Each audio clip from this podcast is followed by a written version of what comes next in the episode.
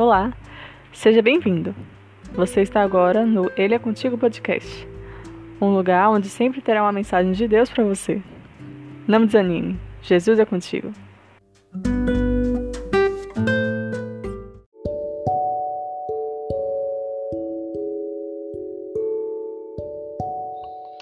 capítulo de hoje, Marcos 6. Não tenham medo. Coragem, sou eu. Marcos 6, versículo 50. Quando viram Jesus andando em cima da água, os discípulos pensaram que ele era um fantasma e começaram a gritar. Todos ficaram apavorados com o que viram.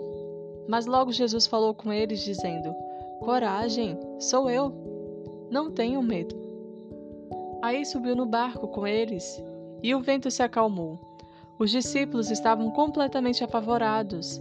É que a mente deles estava fechada e eles não tinham entendido o milagre dos pães. Marcos 6, versículo 49 a 52. Essa é a famosa vez em que Jesus andou sobre as águas. Deve ter sido algo emocionante de se ver. Até hoje tentam imitá-lo, mas só Jesus era Jesus.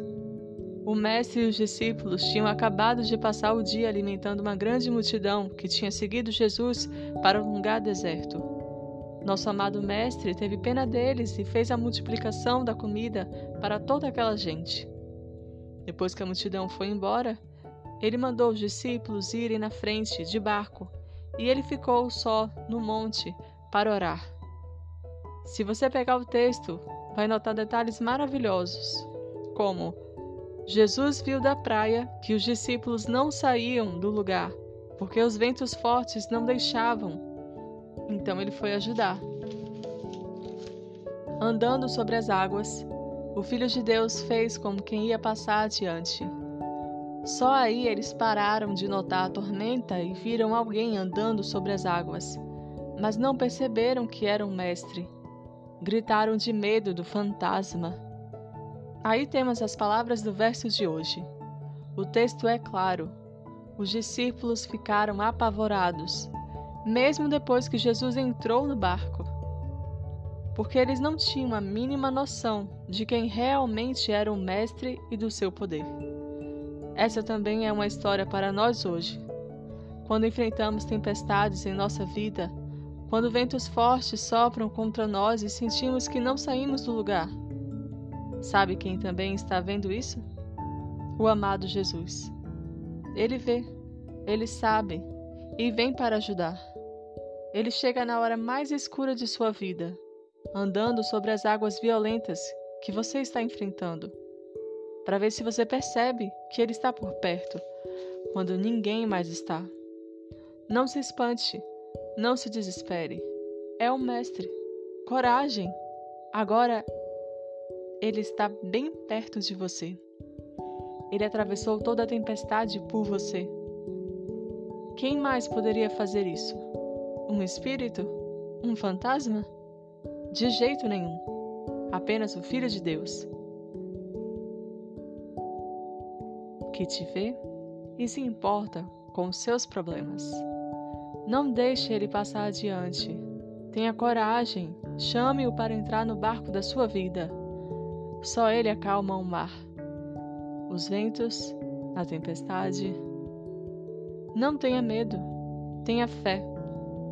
Se você está passando por um momento tão sombrio que acha que Jesus não pode se aproximar, olhe de novo. Ele vem andando sobre as águas por você. Ele é aquele que tem poder para salvar perfeitamente todos que nele confiam. Coragem! de Jesus. Sou eu.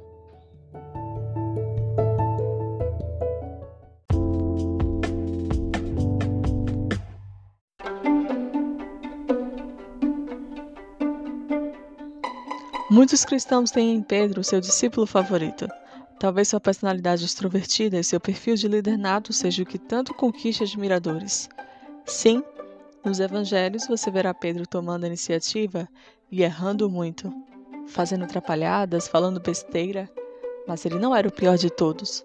Era apenas aquele que verbalizava primeiro, geralmente. Mas o que o Evangelho de Marcos tem a ver com Pedro?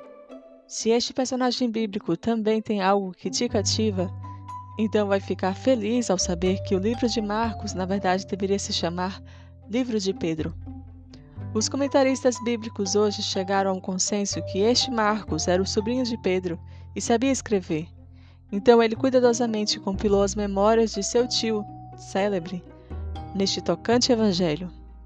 Não é bonito saber que o tempo passado com Jesus foi tão precioso e especial que marcou Pedro para o resto da vida?